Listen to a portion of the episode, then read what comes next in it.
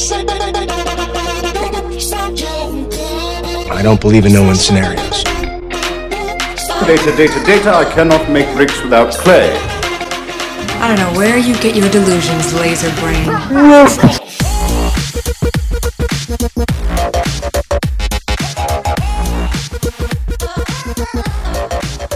Hello, and welcome to another Cheeky Scientist radio show.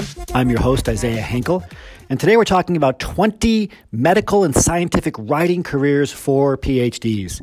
So, if you've heard the phrase medical writer, uh, or scientific writer, or technical writer, this is an umbrella term uh, or terms that are used interchangeably to discuss many different job titles that have to do uh, with a strength that all PhDs have, which is to gather information and or data, uh, to to analyze it and to regurgitate it in various ways.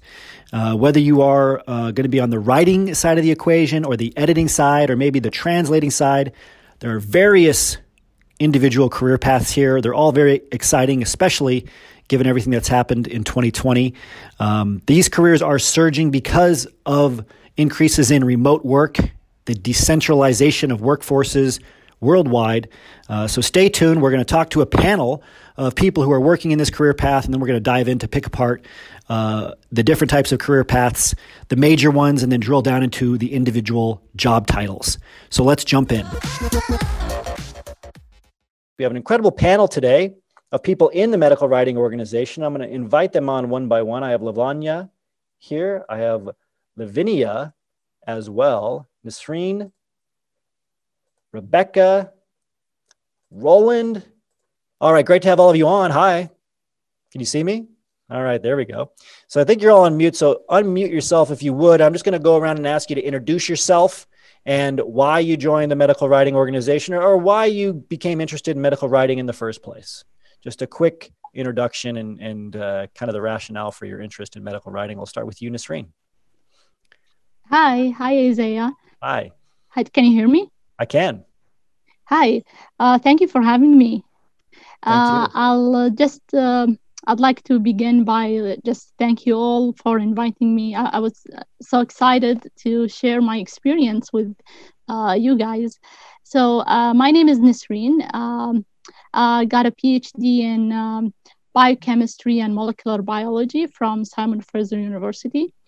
And I guess, um, as many PhDs, um, uh, I wasn't sure uh, after my PhD uh, which path or which job I should look for. but the good thing about me is that um, I have a passion for research. so the fact that by doing research, you every day you learn something new. So I like that fact.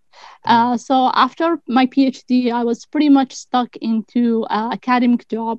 Uh, I've been doing uh, teaching, for example, uh, postdoc, working on a bench.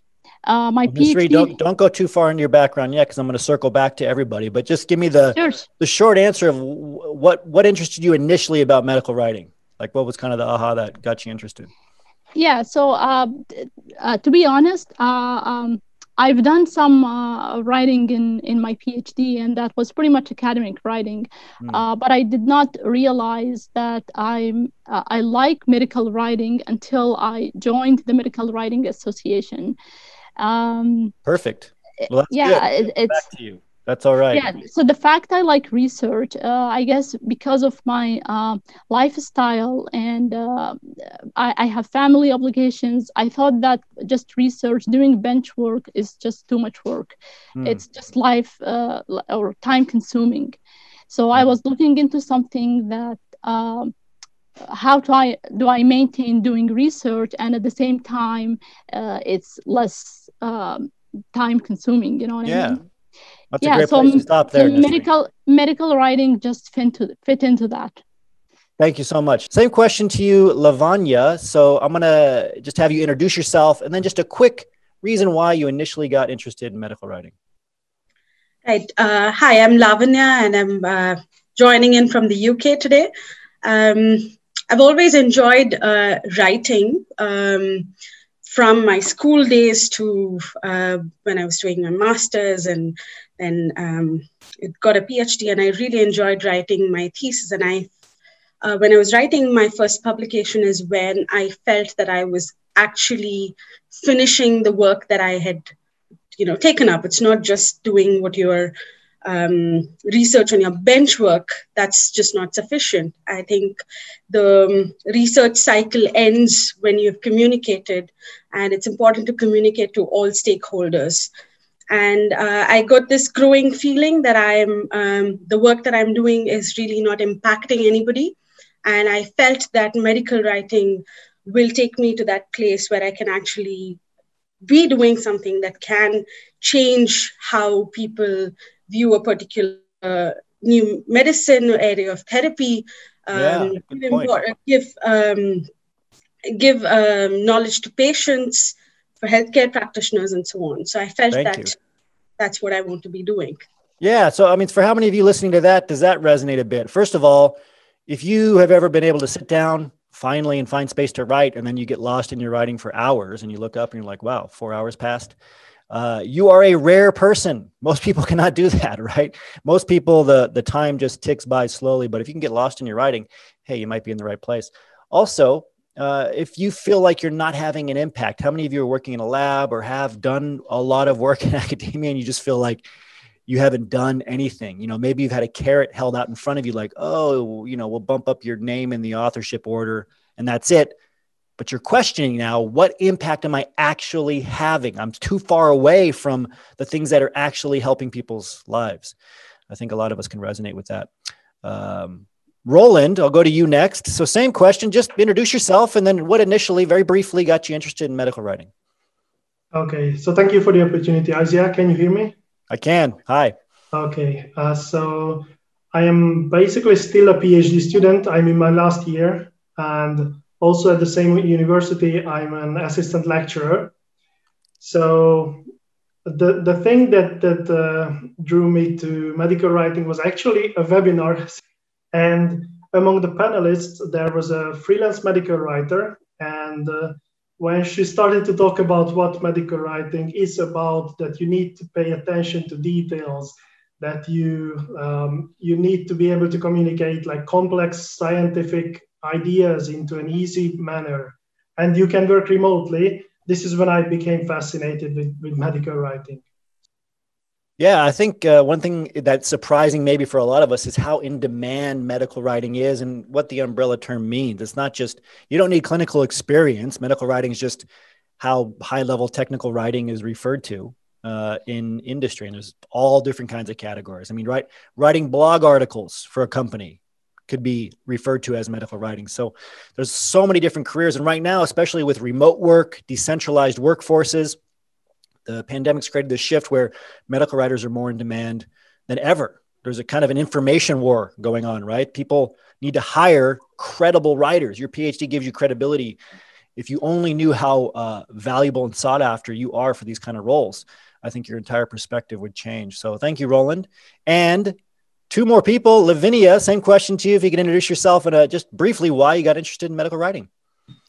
Hello, hello Isaiah. Uh, hello everyone. Nice to meet you. I'm uh, Lavinia. I'm originally from Romania, but at the moment I'm doing an internship in Spain. And as uh, Roland, I'm not yet uh, an official PhD, so hopefully in the next uh, couple of months, I uh, I will uh, present it via the Zoom, of course. And uh, what got me interested, I think, also joining a lot of webinars like this, where you present all the advantages, maybe the flexibility, so the lifestyle, the flexibility, and also during my PhD years, I realized that I like this writing because you can do it uh, you know anytime. Like if you feel more active during the night is good. If not not. And also um, maybe i'm more into the marketing side or writing for a lay audience not just uh, the um, the scientists. So that's why it got me uh, interested and also uh, you can uh, freelance or you can uh, work part-time so there's a lot of flexibility so this is the main uh, the main point Excellent. Well, thank you for being here, and uh, please say hello to our panel if you have seen and heard them so far, just to make sure, because some of you we've had quite a people, few people join since we started. Uh, last but not least, Rebecca, thanks for waiting. And same question to you, if you could just introduce yourself and briefly tell us why you became interested in medical writing. You're welcome, Isaiah. I'm just happy my vi- I'm just happy my video is working now. That was uh, sorry everyone. Sometimes that happens. I I don't know right. why, but um, anyway. So my name is Rebecca Fine. I completed my doctorate of health science in May of 2020. Um, so I'm a newly minted uh, PhD. Um, and I have been doing medical writing um, for probably 20 years. But the reason that I chose to come here to MWO is to be in a community because it's very hard to go out and you know find those clients when you're by yourself. Um, I, I, actually um, was telling Elliot that I work in uh, I also work in data science. I, I do data quality uh, work and advising, um, which also requires a lot of writing. You know, writing is something that's required in so many of these disciplines, um, and especially I think the medical writing. You know, as I've gone on and worked with other people, it's it's like really important to be able to communicate, as other people have said, those scientific ideas. Um, and I think MWO the modules are great for that for for like showing you how some of these things work. Because you know i fail those editing tests all the time. I know you're going to talk about them later. I don't know if i'm going to stick around for that but i fail those editing tests all the time before i took these modules. So um, you know it's really nice to be able to see like what are they looking for and how are mm. they how are they doing that? Um, and then I think everybody else made some excellent points about the flexibility. Um, you know, about two weeks after I completed my modules, Isaiah, I actually landed a $2,500 client. Um, wow. And it was like the first time that's ever happened to me on a freelance, like where it's just like, here, let's, you know, we'll pay you 2,500 to do this medical device report. And it was like, uh, I think maybe two weeks after I had completed all the modules uh, in MWO. So, um, you know, it's, it's amazing um, how, joining a community and having that support. And I think so many times we're used to just kind of being in our own little academic tunnel vision. Mm. Um, that you know we're in our own little silo and we don't really get out and i think when you get out you know now i'm getting ready to launch an amazon tv show and all sorts of stuff that i was telling elliot about um, more on the scientific journalism end of things which i'm sure you're going to be talking about too mm. um, but it's just uh, it's amazing how one small decision can change one's life well, thank you, Rebecca, and congratulations. Please congratulate Rebecca. And I'm just going to spin off of that for one final quick question for all of you: is how has the medical writing organization helped you uh, in your transition? Some of you have transitioned, some of you are still transitioning. We have PhD students, postdocs, unemployed PhDs, freelancers, uh, you know, 20 years plus, right, in this role. Uh, but for each of you individually, how you know, looking back, what were the gaps you had in your knowledge, and how the medical writing organization closed those gaps? And I'll start with you, Nasreen. Hi. Uh, yeah, I think um, um, um, one thing that the medical writing organization helps me with, uh, I think uh, going through the modules, the level of uh, deep and uh, organization, um, like information just in there, it's it's just incredible. I think, and uh, it does not only care about um, resources. It's not like something give you just a bunch of resources to go through, but it also care about your lifestyle. It helps you uh, determine your uh, goals and finding your interest is guide you through that. So that's I think it's something very unique. I haven't really seen in any other um, resources. And uh, also, uh, if you lack certain skill, for example, it helps you uh, develop that skill and uh, yeah I, I find that's very unique yeah, thanks for saying that. And I, just want to remind everybody if you came in late in the medical writing organization, it's a dashboard with multiple online courses. You get certified in medical writing, you get a certificate when you pass all the exams. But this private community aspect allows you to do your job search simultaneously because every job search is an N of one. There's key principles you'll learn the writing, the editing test, for example, how to pass those. Um, but things are going to come up for you specifically where you're, you're going to need help right now, today, and you get your questions answered in hours, if not minutes, in the private group. So thank you, Nasreen. So please thank Rebecca Nasreen if you haven't yet. I'm going to finish up here with uh, Lavanya, Lavinia, and Roland. So Lavanya, same question to you. Looking back, what were the gaps you had in your knowledge, and how has the medical writing organization helped you close those gaps?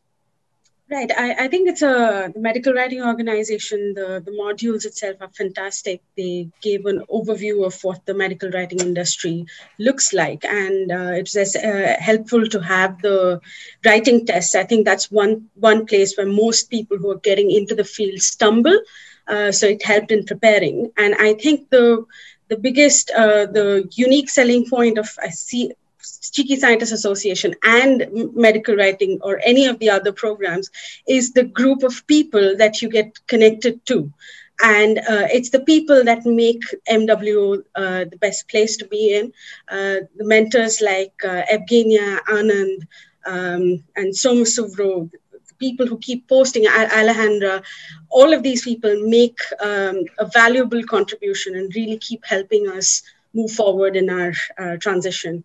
And um, mm. I think that's um, that's what um, I think. One turning point was um, uh, Evgenia did a spotlight careers, and uh, it helped me sort of um, focus and say that I'm interested in medical communications and not the other flavors of medical writing because there are so many yeah. other uh, types of medical writing. So that really helped me get that focus. So, yeah.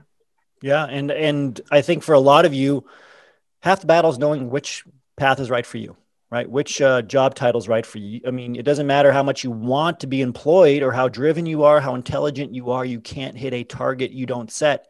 You'll find yeah. it find out exactly which career path's right for you in this program. So thank you very much, Lavanya. Roland, same question to you. Do you want me to repeat it? No, I'm good. So, okay, uh, I wouldn't say I had gaps. I had actually holes, big holes in my knowledge. So I had absolutely no knowledge that there is something else besides academia. And um, so networking was mentioned, but it, it's so important that I also have to highlight networking. And, and the people within the MWO, uh, they are truly kind and help you with networking. Even you, you start from a really far uh, in, in, net, in networking aspect. Uh, and besides the modules, maybe what was the, the most important for me personally is the, the vast amount of, of resources. So you do the modules, you do the exams, you get a certificate. But besides that, you get so many things that you can continue to do, like uh, like books, references, webinars, um, uh, online courses, uh, you name it. So so this is maybe the most important for me personally, and um, so how I could sum it up is basically the medical writing uh, organization helps you to to decide if medical writing is for you or not. And if the answer is yes, it gives you everything you need to start your journey. Well, thank you. I mean, well, I mean, well said about the program, and I, I think you're right that there's this network aspect that all of us take for granted. A job search is v- nearly impossible without a network, especially in a recession. And you, if you tr- ever tried to crack into a network on your own by just messaging random people on LinkedIn, you found out pretty quickly how uh, daunting this can be. Uh, so this is a, a pre-made medical writing network for you uh, that's very open and receptive, and it invests in you because you've invested in the program, right? They're, it's very different when you're kind of just looking around, skimming, not serious. Nobody wants to help you if you haven't invested, if you haven't committed, if you haven't put any uh, skin in the game, so to speak. A big part of the medical writing organization is you have all these people that are on the same path. There's plenty of careers out there. Uh, so everybody can help each other. There really is. Uh, you're so in demand now. Uh, you'll have a big shift when you join the program. You'll see how many different options there are, are available for you. Uh, Lavinia, thanks for waiting. Same question, last one. So you know after you've joined what were the the you know looking back what were the gaps you had and how'd you how'd you close those gaps? yeah, so i uh, i joined uh, this uh, training uh, at the beginning of the pandemic and i knew that i wasn't you know directly transitioning to this role because i still had my phd ongoing and uh, writing and also i have uh, another job which i'm satisfied with at the moment. But i wanted to to also to use the time to gain more knowledge and I completed the the course. I um, um, I uh, participated in uh, the webinars and all these things, and this is great that you can always come back to the to the courses to the materials to go through the um, the facebook group or um, to get in contact with um, with your peers. And uh, also Evgenia is very uh, very active on the group. Like she she always updates us with the, the I don't know different jobs or uh, interesting articles.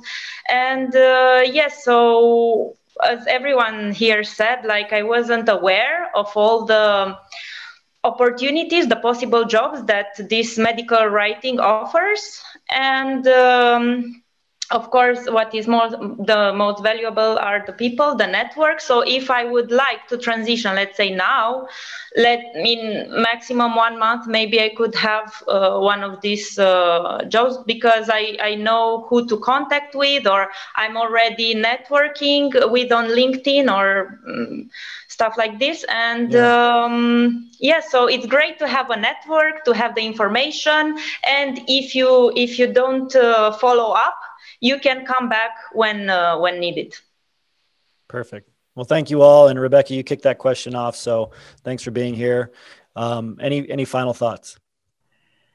You're welcome. I, I think that you know is the important question, right? Is is like how does this community uh, help? I think everybody had you know great uh, great answers to that question. Um, I really am a big proponent of networking. I think it's something like 80% of the jobs are hidden, and it really is about who you know.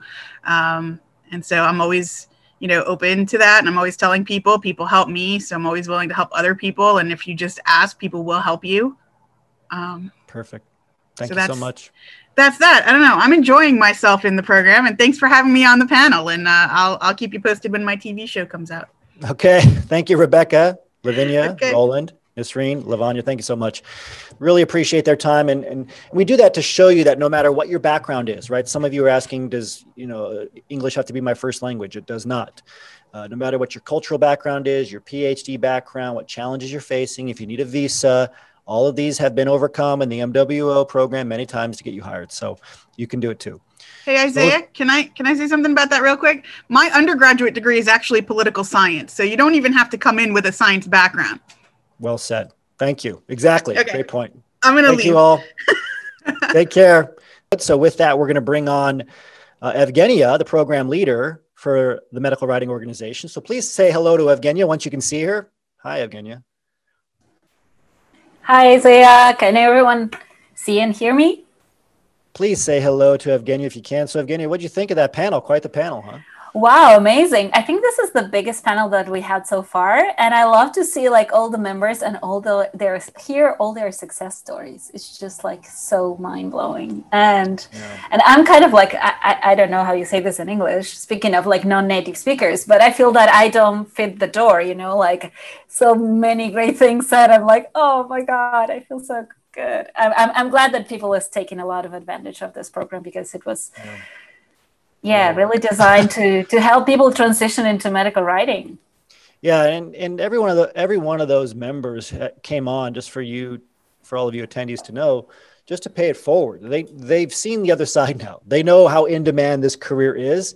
Uh, they know that as soon as they graduate they have jobs waiting for them. They know as soon as they make the decision to, to leave that postdoc to get hired some of them transitioned already uh, so the same is true for you. You can't wait until you defend your thesis to line up these careers. You can't wait until you your postdoc runs out of funding, your TA gets cut, or whatever. There's a lot of a lot of things happening at academia. You have to you have to prepare now.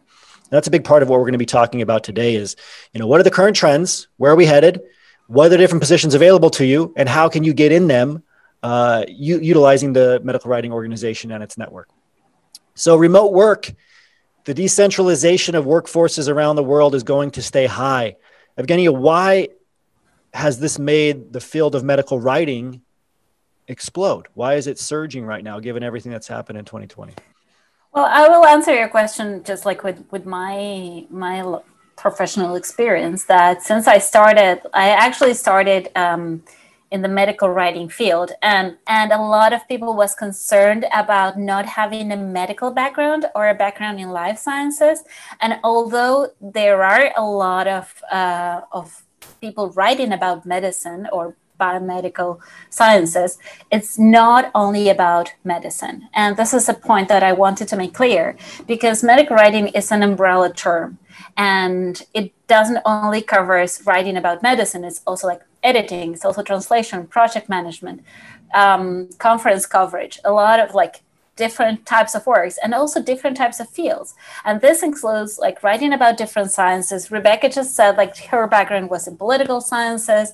I know people who writes about different sciences, but also who transition from like for example i have a colleague who is a chemist like his background is in chemistry and he writes as a medical writer about medicine so mm. that's also not a limitation and like in my case i i started working i transitioned into the science communications field uh, still being based in argentina and there was basically almost nothing that i could do on site so mm. all my work since I started about five or six years ago was remote.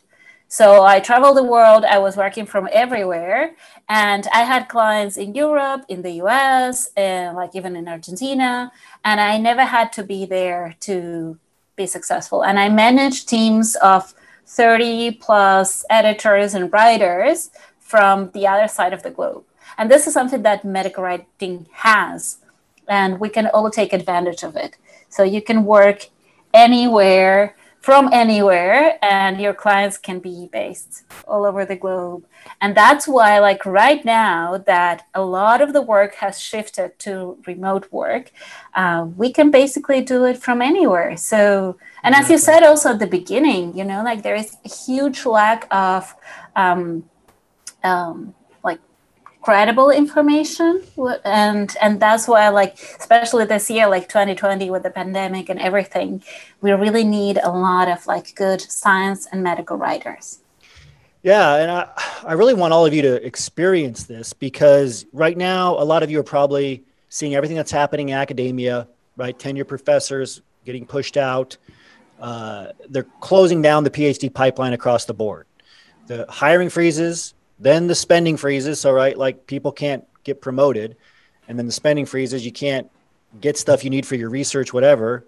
And now a lot of universities have stopped even enrolling PhDs. So the, the writing's on the wall, but you can relax because, and I wish, you know, if things were like this, I, I probably would have got into medical writing first because how great is it that you can write, do what you're, you're doing right now for peanuts in academia, but you can be paid very well for it you can write, you can work with all kinds of big companies, you can stay close to science. You get all of the great stuff without all of the headaches.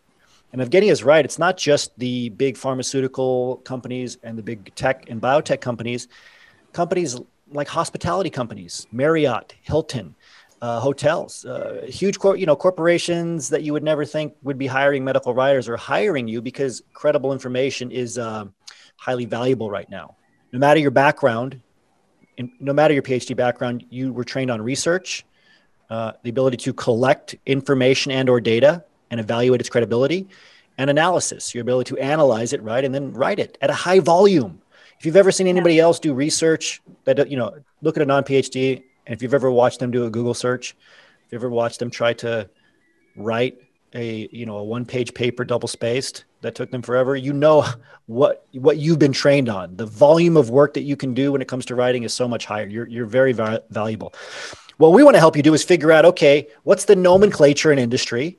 What are the segments? How are things divided up? Which career tracks are right for you? And then how to get into those. That's what med- the medical writing organization is all about. And it's okay you have no training in this area whatsoever. That's why this program is created. So evgenia yeah let's break it down into these five the five types of medical writing. I think like also something i wanted to say regarding like what you were just mentioning is that i think it's more about what you want to write about and not about your background. It's like it doesn't matter if you want to write about medicine and you have a political science background or a chemistry background or the other way around like maybe you are a medical doctor and you want to write about environmental sciences or something like that and that's totally valid um, i always speak about like finding this true passion and what we want to do actually uh, mm. as a professional and yeah and coming back to this there are like basically different types of medical writing and you will see a lot of this graphs today because uh, there are like so many different pathways that you can follow in medical writing. So when we are talking about types of medical writing, we have, I will start with medcoms because it's the one that is actually the most similar to academia. So basically medcoms is about writing scientific articles like papers, um, preparing slide deck presentations, poster presentations, um, grants, abstracts for conferences, all that uh, comes falls into medcoms, and um, and yeah, it's what we're used to. But with the difference is that we are not writing about our own research; we are writing about someone else's research, and we're only the writers. We are not the authors of that of those publications. Then we can move uh, clockwise to medical education. And uh, yeah, writing for medical education is basically everything from textbooks for different uh, education levels from school, um, uh, high school, university, even like for lay for a lay audience, maybe like creating scripts for YouTube videos about uh, science or medicine or any different like topics. Continuous medical education falls into that category as well.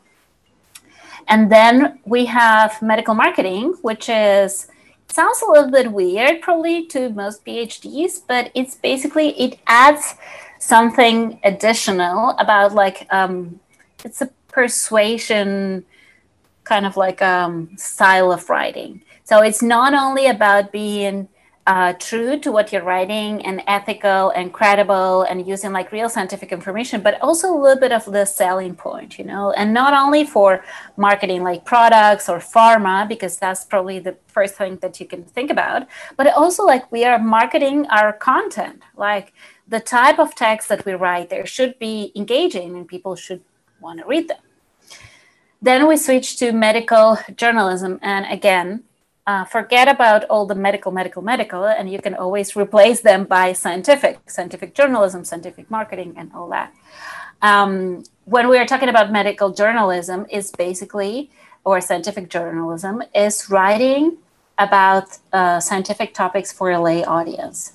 This is like this year has been full of scientific journalism and medical journalism, and not always from the most credible sources.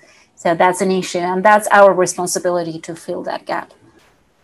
And then, like last but not least, a lot of people is interested in regulatory writing, which is a more technical type of writing related to different types of submissions to regulatory bodies in your country, international. Like think about things like FDA approvals and all that. That's more like a regulatory type of writing also related a lot with uh, clinical trials and CROs and all that. They use a lot of regulatory writing. Right. And we're going to come back to these. So we wanted to get you familiar with these five main categories. And we're going to continue to unpack all the variety here. And we'll get into some specific job titles uh, as well, as promised. Uh, one thing I want to be clear on, though, is that there is this big difference uh, in academic writing versus medical writing or industry writing or scientific writing in industry, technical writing in industry. And that's the different audiences you'll be writing for. In academia, academia, we all know that audience, the reviewers, right? That's who you're really writing for, uh, just about every time, grant reviewers or, or your uh, journal reviewers. In industry, though, it's a bit different, right? So we're looking at some of the major categories. Of course, these can be sliced up further, but what should we note about these categories? How can you help everybody understand the importance of writing for different audiences? I think like like the first thing is actually understanding that we're writing for different audiences. That's the main point because like as you said, and I think I've never heard it so clear that we actually write for reviewers. We don't write for the reader of the paper. Yes. Like we write just like to be published. And we forget about the audience as PhDs, right? As scientists. And so what we have to understand here is that there is a person with a completely maybe like different background receiving our message. So whether we are talking to academics, uh, it's completely different to like talking to patients, for example, because patients they have some background, right? They know a lot about their disease, but they are still lay people, right? Then like we have the general public, like general public is people who usually don't have um, a lot of knowledge about the topic, but it's also not about underestimating them. Uh, general public is also like different audiences. It's not the same writing yes. for kids than for women, than for um, I don't know, uh, maybe like politicians, for example, or parents, or yeah, exactly. or, yeah, parents. Um, then we have like regulatory bodies. They want to have like the specific information, right? They don't want you to write like Shakespeare. They want you to give them like the details that they need to, whether like approve something or not. Mm. Um, healthcare professionals, right? Like they are also different. These are like um, nurses, um, people working in uh, devices, uh, even like other uh, physicians working like on different fields, right? And we like this are, are all different people and we are going to use different languages they use different media to like like to find this content so this is there, there are like so many things that we have to take into account that mm. just like leaving academia we don't know all of this we just take yeah. it for granted a little bit yeah, so think about those five major categories. That's the first thing they'll do is figure out which of those major categories is right for you. the, those five types of audiences are, those, are the major ones, but they can all be split into smaller segments, like Evgenia said, parents or politicians or uh, kids, moms, etc.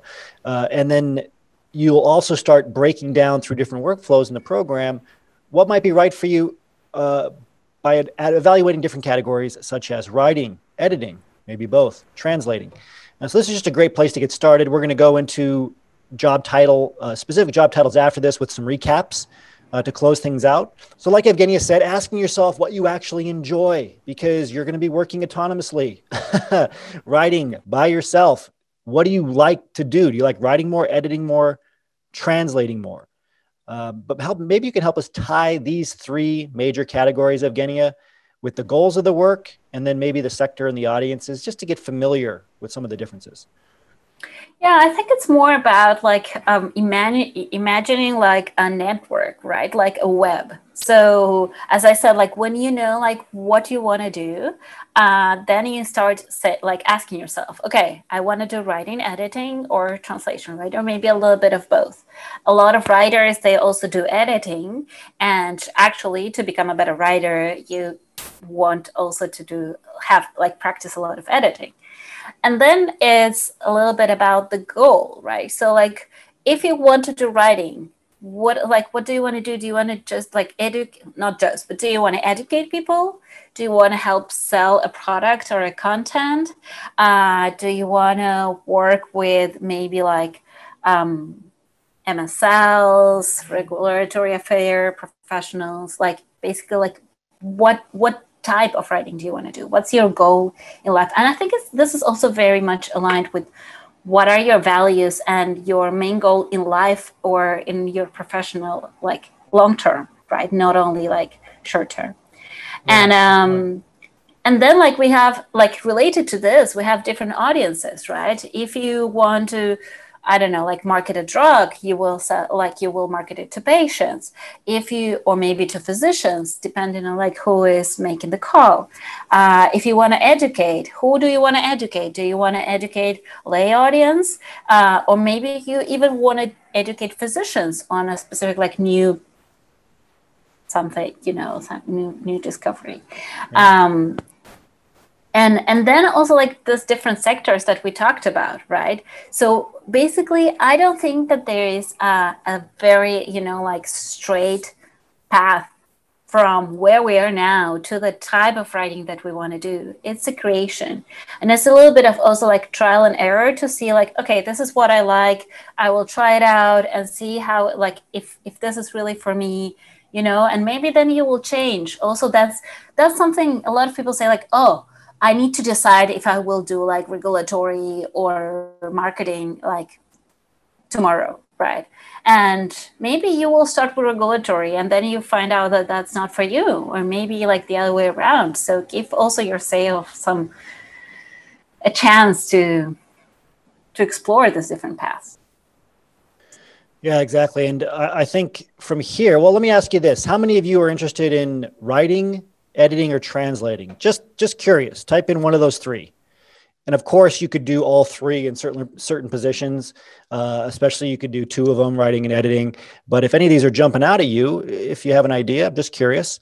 Uh, we want you to be thinking about this. So what we're going to do is i'm going to show slides as evgenia talks about some of the major job titles. Now medical writer scientific writer. This is i guess the bread and butter job title under the medical writing umbrella. Evgenia, what are you doing in this role in industry? So um, I, I want to highlight like the main difference between those two. So like medical writer is usually more associated, uh, usually not always, but to medcoms, to like writing articles and like what I mentioned earlier, slide preparing slide decks and all that, or to regulatory medical writing. So those are the most typical writing. When we're talking about science writing, it's more focused on a lay audience. So basically, like you're doing science science writing, regardless of what the science is, when you're talking to a lay audience.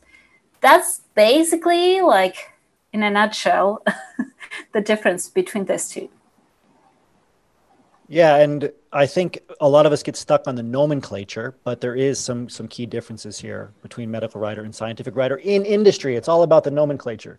Scientific journalist, what what is this role and how is it different? Uh, so, what does it look like on the industry side as a science journalist, Evgenia? Well, this one is very like it's more similar to the previous one to the science writing role because like but the difference between these two is that a science journalist it's more focused on the most recent publications or discoveries and then it like they write this for the general public, for a lay audience. While science writing can be more focused on just explaining different processes. So you can explain climate change, or you can explain diabetes, or you can explain, I don't know, like the Big Bang or something like that. And science journalism is about like, okay, who won like the Nobel Prize and why? Uh, and explaining those discoveries, or like the vaccine for COVID, for example. That's more mm. science journalism. Yeah, and it's very different than what you'd be doing on the academic side. Um, medical affairs, sales writer. What what does this position entail? Well, it's like as the name says, it's more related to the sales part of the pharmaceutical industry, medical and healthcare industry. It also related to um, uh, devi- medical devices, for example, biotech, and you are basically working with all these industries and all these people to prepare maybe like the slide decks for them or even educate them or preparing um, different types of documents um, to work directly with this uh, salespeople, MSLs, medical affairs. Yeah, exactly. Um, and I, I, think a lot of you you might be turned off by sales writing or marketing writing, but it's an entirely huge field. Some people don't like it, but it can also be writing white papers for a company, right? They're not like a, they're not going to be a peer reviewed journal article, uh, of course, but they are going to involve some data that key opinion leaders, right? So this is where the nomenclature that you'll learn in the medical writing organization comes into play. Some key opinion leaders, such as other researchers, clinicians, et cetera, will collect data. They'll give it to you as the writer, and then you'll write up a white paper about how a company's instrument or antibodies or whatever um, produced that data and how the data is better than data produced by uh, other companies. So you have to think about it in this way. Okay, so how about medical or science content editor? So we're talking about a specific role just for editing. What is this and why is it different than what editing usually looks like in academia? Evgenia. Well, to be honest, I didn't know anything about editing when I was in academia. I don't know if this was like the, the case for most of people for most people, but I only knew about this as a career option like after I already transitioned. Very bumpy transition, but yeah, it was already after that. Um, so basically, like like medical or science content editor, and why I would so like I will I want to highlight the difference between just like a simple editing or proofreading or like technical editing job from a medical or science content editor. And it has to do with our background. So we understand, like, we need to focus as much on the language and writing and grammar and, and punctuation mm. as in the content. So we are uh, asked to maybe like um, cut down some content, maybe um, maybe even highlight things that might be missing or that are incorrect or not uh, well explained um, in science terms. So basically, like we, we really need to have a strong background in the topic that we are writing about. So that's yeah. that's the main difference. It's not only like just correcting grammar. And, and here, yeah, we have the, the other side of the story, like the technical. Yeah, yeah. So tell us a little bit about the technical side.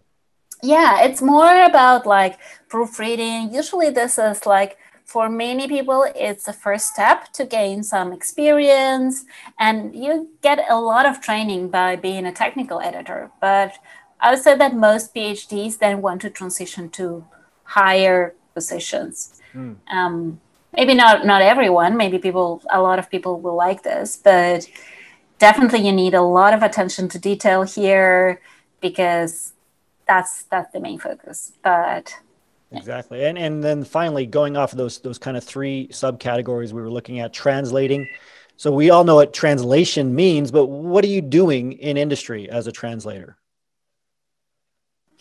Well it's it's it's quite straightforward right? Mm-hmm. Because like the thing is that some people were asking about not being a native speaker and actually in medical writing or science writing, uh, being a non-native speaker is actually um, an asset, right? It's it's it's something. It's a skill that you can leverage, and not only for translation, but like I know a lot of like non-native speakers who are writers and editors and when you can also like translate from your native language to english from english to your native language and especially like related to writing for for the general public right for a lay audience also like regulatory documents. A lot of documents ne- they need to be translated for like the local uh, authorities and then for maybe international uh, submissions. And there's a lot of applications if you have a second language to to leverage. So think about these three roles. Has your view changed? Which do you think you'd prefer now? After this we're going to go into some of the job titles you may not realize are under the umbrella term uh, of medical writing. Uh, but if you ch- switched from writing to maybe being interested in editing or translating uh, let us know that's one of the, the first things you'll figure out in the medical writing organization a few more to wrap up here, Evgenia. Marketing communications specialist. What does this role do? And let's compare it to product communications manager, event manager. I think a lot of us would be surprised to think that event management, right, online or otherwise, is under medical writing. So this is some good variety to introduce here under the medical writing umbrella. Yeah, when we're talking about like uh, marketing or product communications, this is all about. I think that like the most important role of us being in this in this roles is that we um, we bring credibility to whatever the to whatever the product is. So let's say you're working for a pharma company, you need to be able to explain what the product does in a very um, like you need to target your audience but also there is to be there has to be like a very strong science behind it. And that's why these companies are looking for phd to cover to, for phd to cover these roles. Um, but when we're talking about like event management this is like i agree it's kind of funny and um, we don't think about it and but as I, I always like to say, it's kind of like being a, a wedding planner, like a scientific wedding planner, right? Yes. So if you actually enjoy organizing events, maybe you have great organizational skills, uh, maybe like you're a people person, a little bit of PR, then you might be great because there is like these events they need people who know what they are organizing. They need to know the content like maybe like understand even like the stakeholders the speakers the topics right? And who better to do that than someone from the inside right? Um, so if you're into those kind of things this can be a very very fun role to to, yeah. to do. Absolutely. And we're going to go as quick as we can here. So science educational outreach right? So this is obviously under the scientific education, uh, publications yeah. manager. So two things to compare here. One, we can have a big role in education as medical writers, and then two, the project management, portfolio management, publication management component is under this umbrella too.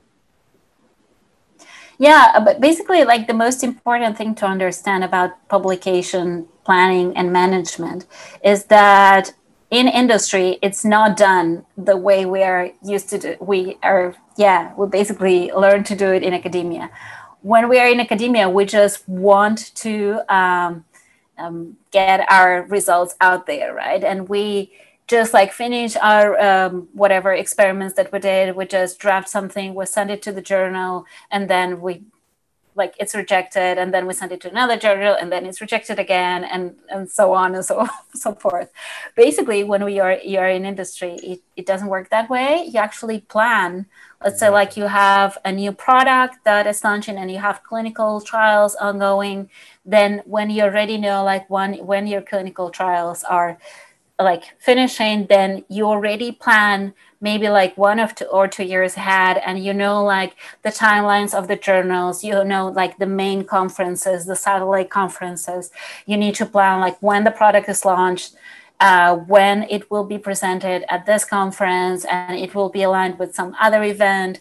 So there's a lot of planning going and mm. i think it's it's it's a very interesting world also to to learn to see how things are done in industry Absolutely. Uh, reviewer is another one. I think a lot of us have enough experience with this on the academic side. There are some differences in industry that the program covers. I want to talk a little bit about science policy. What, what can medical writers do in science policy? There's various job titles as, as well as knowledge management lead, but I want to touch on policy while we have time. I want to talk, touch on public relations uh, and what editor in chief actually means. I think we've all heard that and it sounds really impressive, but what that is. So how can you work in policy? How can you work in public relations? And what does editor in chief mean? Three part question yeah, for time. A lot of pressure. So I, will make it like sweet, short and sweet. Sure. Um, so basically, like science policy analyst, uh, it's a person who interprets policy and how this policy affects scientists. So that's kind of like in short. Uh, when we are talking about being an editor in chief, this can be for a scientific journal, for a magazine, um, maybe even like for kind of like publications company. Uh, I worked as an editor in chief for a biotech company who was creating content, so that's also an option. Uh, a lot of like different um, career paths. So for uh, editors in for an editor in chief, and for public relations, for example, like this can be like for companies or for big organizations, and um, basically like the public relations is the face of the organization or the company, and is a person who maybe goes to the events yes. and builds relationships with other um, yeah other stakeholders in the field. Other stakeholders. And I do want to talk about so we've seen a couple of these job titles like knowledge management lead, scientific engagement lead, operations manager. Let's just talk about the management roles. Right. So as a as a medical writer, there's a lot of communications management roles, a lot of project portfolio management roles.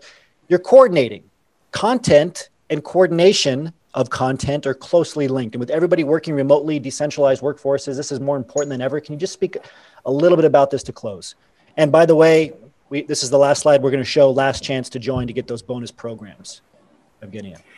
Yeah, this is actually this is a great slide to summarize basically everything that we've been talking about. So we have like as it says here like the customer focused and we have like a lot of marketing there and we have our science behind it which is like quite strong for a lot of people. It can be a turnoff but it, it's actually uh, it's it's very good that ethical credible scientists are behind marketing roles I, that's my deep belief yes. uh, product communications to plan and, and manage this new publication, as I just mentioned, uh, being an editor in chief, because it's also like about the readers and the content. And that's kind of like we, you're focusing, it's also related to the target audience that we were, t- we were talking about earlier. Then we have like education or academia focus, which is like uh, science education, but it's also about like the publications in like academic publications or like say scientific publications and the reviewer side of things. So basically we're covering like the teaching and the publications and also the reviewing. And then we have like more the business focused roles. And of course like this cover like policy analyst like no, knowledge management lead uh, pr scientific engagement operations manager. And I think this is great because like when you see the slide, you can already say like, okay, what what is my hmm. focus? Am I more focused on the customers or like educating people or the business side of things? Um, even like for example i would say that for all the business um, focused roles uh, a complement like smba will be great because you're combining kind of like you know like the writing side and the communications with the the business side of things well said. So thank you so much, Evgenia, for being on the radio show and for providing your insights. This takes us to the end of this show. You can learn about this program and all of our programs at cheekyscientist.com. If you are new to your job search, you don't know which position's right for you, you can go to phdsgethired.com. That's plural, PhDs, gethired.com to learn more about our flagship program, the Cheeky Scientist Association, that has helped thousands of PhDs around the world get hired. It'll train you on the basics of your job search and help you find the right position for you. As always, remember your value as a PhD and start thinking and acting like a successful industry professional.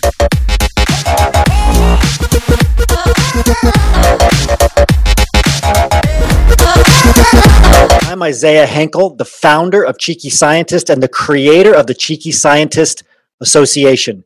I wanted to quickly tell you that memberships into the association are available to PhDs listening to Cheeky Scientist Radio by using the coupon code Cheeky Radio at www.phdsgethired.com.